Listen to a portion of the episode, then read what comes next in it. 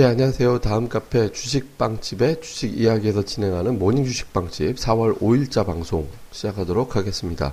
아, 미국 시장은 좀 쉬었습니다. 그러니까 이제 뭐, 아, 개장할 때부터 그렇게 썩 좋은 그림은 아니었는데요. 그러니까 비교적 이제 초반에 반짝하고 한번 반등 타지를 좀 하고 나서는 이제 장중 내내 일관되게 좀 약세 흐름을 보이는 형태가 됐습니다. 그러니까 뭐 전반적으로 좀 쉬려고 했던 하루였다 이렇게 보면 될 것 같거든요. 그러니까 뭐 거리량도 그렇게 뭐 확 늘어나가지고 증시가 확 빠질 정도다 이렇게 보기는 어려웠고 그러니까 전반적으로는 그냥 어, 편안하게 좀 쉬는 게 어떨까 이런 분위기였습니다. 지난주 좀 반등이 연속적으로 나왔잖아요. 근데 그 쉴 때는 또 무슨 재료가 있으니까 이제 쉬게 되는데 이날은 삼박자 지표 안 좋았고 그리고 국제유가 안 좋았고 또 이제 금리 인상 계속 최근에 이제 금리야 올라라 올라라 이렇게 이제 부채질을 하는 그런 주체들이 좀 있죠. 그러니까 금리 인상에 대한 어떤 발언들 이런 것들이 또 어우러지면서 이제 전체적으로 약했는데 우선은 이제 미국의 지표 공장 주문이 예상보다는 좀 나쁘게 나왔 그러니까 예상치 정도 나왔습니다. 그러니까 이제 2월치가 나왔는데 한 1.7% 정도 전월 대비 감소하는 형태가 됐거든요. 이렇게 되면 어 공장 주문이 왜 감소하지? 그러면 소비가 줄어드는 건가? 이렇게 이제 우려가 되면서 전체적으로 이제 경기가 다시 나빠지는 건가 이런 이제 우려감이 부겨, 이제 부각이 됐는데 이건 원래 이제 계속 감소하던 수치입니다. 그러니까 이렇게 거의 뭐 한 1년 사이 발표된 수치 중에서 거의 80% 정도는 이제 뭐 줄어드는 형태로 나타났던 지표이기 때문에 이거 자체는 굉장히 큰 의미를 부여하기는 좀 어려운 거였고요. 그러다 보니까 뭐 이것 때문에 증시가 하락했다 이렇게 갖다 붙이기는 좀 어중간하고요. 그러니까 이거보다는 두 가지 요소, 그러니까 유가가 빠지고 그다음에 금리 인상에 대한 어떤 발언이 나온 점 이게 좀 부담이 됐는데 우선 이제 이제 금리 인상에 대한 발언은 이제 보스턴 여론 총재 이제 로젠 그린이라는 사람인데 아, 이 사람이 이제 뭐 몇 가지 발언을 하는데 이런 식이 요, 약을 하면 이런 거였어요. 그냥 금리가 지금 생각보다 좀 빨리 올라가 이른 시점에 올라갈 수도 있다. 그러니까 미국 주변의 리스크가 빠르게 감소하고 있다. 아, 감소되고 있다. 빠르게라는 표현 없고 감소하고 있다라는 식의 어떤 이제 발언이 나온 거죠.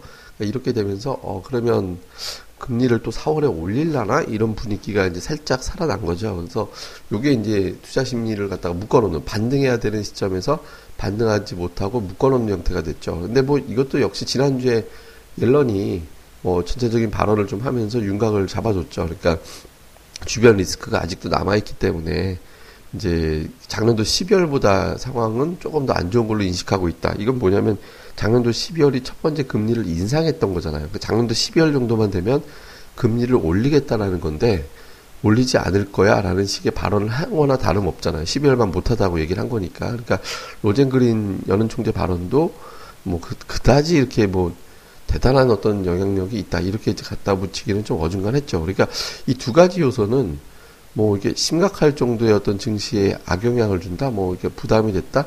이렇게 이제 보기는 좀 어려워요. 그리고 어차피 이번 주에 다 있는데 중요한 건 7일에 역대 연준 의장들이 다 모여가지고 유보 현 연준 의장 포함해서 여는 이제 다 이제 모여가지고 이렇게 발언을 하거든요. 그러니까 모여서 연설 같은 걸 하고 공개 토론도 있고 하다 보니까 그때까지는 뭐 그렇게 크게 의미를 두기는 어려운데 근데 이제 버냉키도 마찬가지고 옐런도 마찬가지고 최근에 어떤 여론 총재들이 약간 이제 비둘기파잖아요. 그러니까 아마 7일 정도에는 또 한 번 더 완화시켜주는 그런 재료가 될 가능성이 있습니다. 근데 어쨌든 금리 부분이 이날도 조금 영향을 줬다라는 거 중요한 포인트였고 마지막 결정적으로 이제 증시를 좀 악화시켰던 거는 국제유가입니다. 이날도 국제유가가 좀 하락폭이 제법 나왔는데 아 35달러까지 밀렸어요. 이게 적게 밀린 게 아니죠. 그러니까 최근에 국제유가가 계속해서 이제 하락하고 하락하고 이렇게 되가 있다가 42달러, 그러니까 42달러 부근까지 올라갔다가 깨지고 내려오고 해가지고 어느덧 지금 35달러까지 밀렸거든요.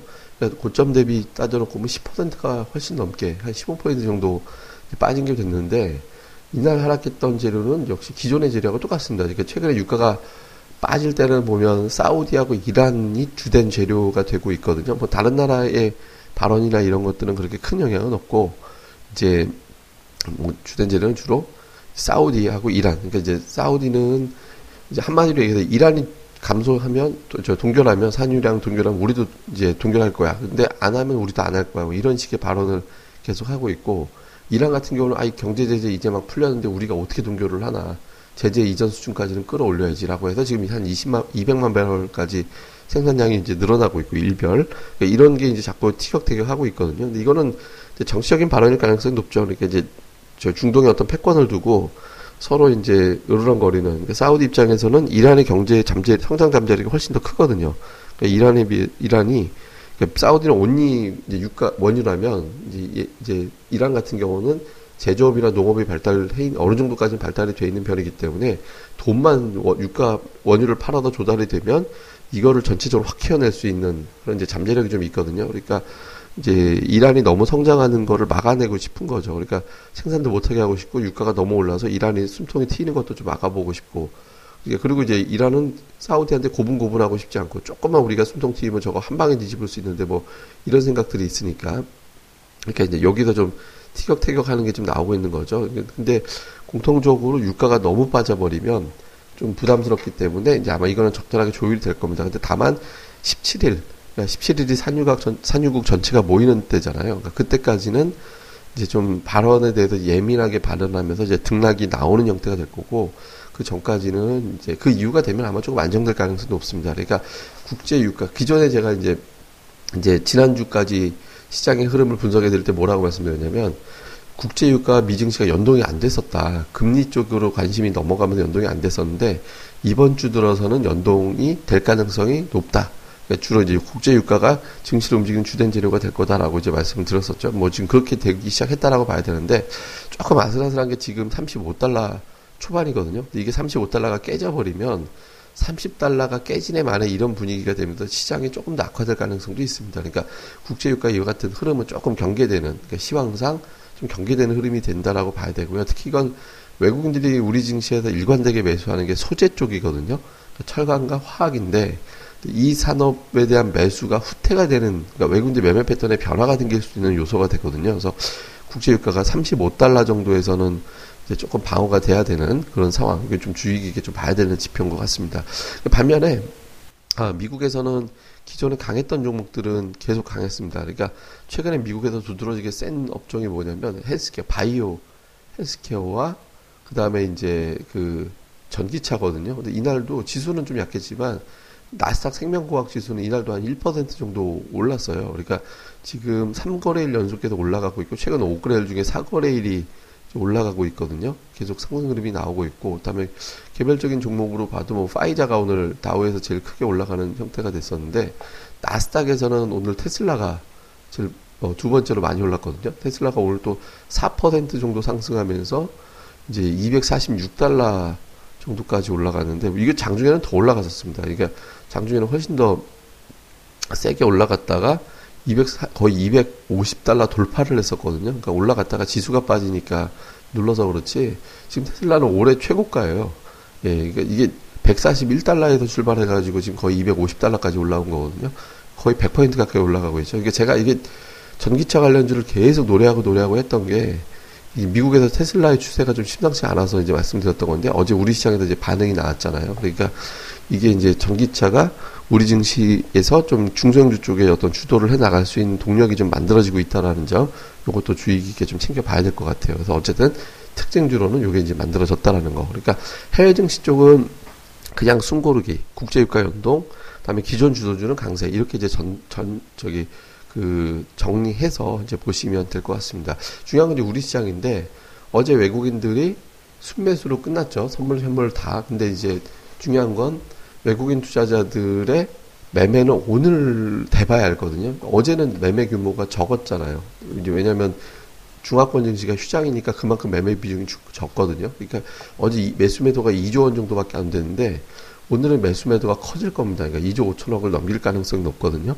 이렇게 되면 이제 아마도 이제 조금씩 외국인 투자자들의 어떤 흐름이 이제 잡히기 시작할 텐데 대량 매도하지는 않을 것 같긴 해요. 다만 국제유가가 하락하면 외국인들이 신흥시장에 대한 어떤 매도 심리가 작용될 가능성이 높거든요. 그러니까 조금 요거는 경계가 됩니다. 그러니까 오늘 장에서 외국인들의 순매도가 안 나와, 매수는 뭐 일단 둘째 치고라도 이제 순매도 규모가 천억 이상 나오면 안 되는 날, 그리고 선물 매도가 3천 계약 이상 나오면 안 되는 날. 근데 이렇게 만약에 안 좋은 조건, 천억 이상의 거래소 매도에 이제 3천 계약 이상의 이제 매도가 제 선물 시장에서 나오게 되면 증시가 압박을 받게 되는 형태가 생길 수 있거든요. 그래서 이 부분이 조금 부드러워져야 됩니다. 그러니까 약간 외국 이런 매도가 나오면 이제 대형주 쪽은 계속 어렵고 중성주 장세만 이어지게 된다 이렇게 봐야 되거든요. 그래서 이 부분 좀 중요한 체크 포인트가 될 것 같고요. 그래서 단기로는 외국인들이 적극적인 매수 흐름이 안 나온다고 보면 결국에는 이제 키는 중성주 쪽에 있다라고 봐야 되거든요. 그래서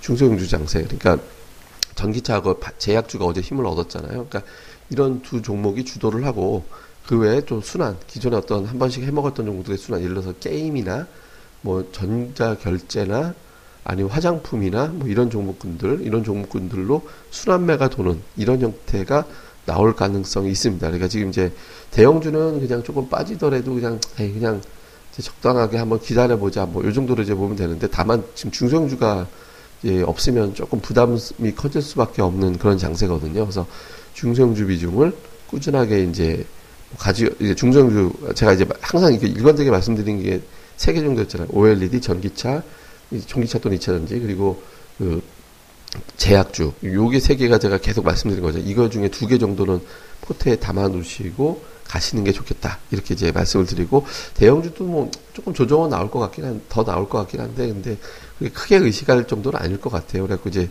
기존 종목 급하게 매도하기보다는 오히려 이제 없었던 분들 조금 비중 편입도 해보는 그런 기회로 삼는 게 좋을 것 같습니다. 예, 뭐 자세한 내용은 저희 다음 카페 주식방집 다음에서 주식방집 검색하시면 되는데 여기 오시면 이제 텍스트로 요약돼 있으니까 예, 많이들 오셔갖고 내용을 또 확인하시면 될 것 같습니다. 예, 자 그러면 오늘 하루 잘들 보내시고요. 전체적으로는 시장 그렇게 크게 걱정하기보다는 이제 개별 종목 장세가 생겼다라는 쪽에 집중하시면서 수익들 많이 내셨으면 좋겠습니다. 예, 그럼 저는 또 카페에서 다시 뵙도록 하겠습니다. 감사합니다.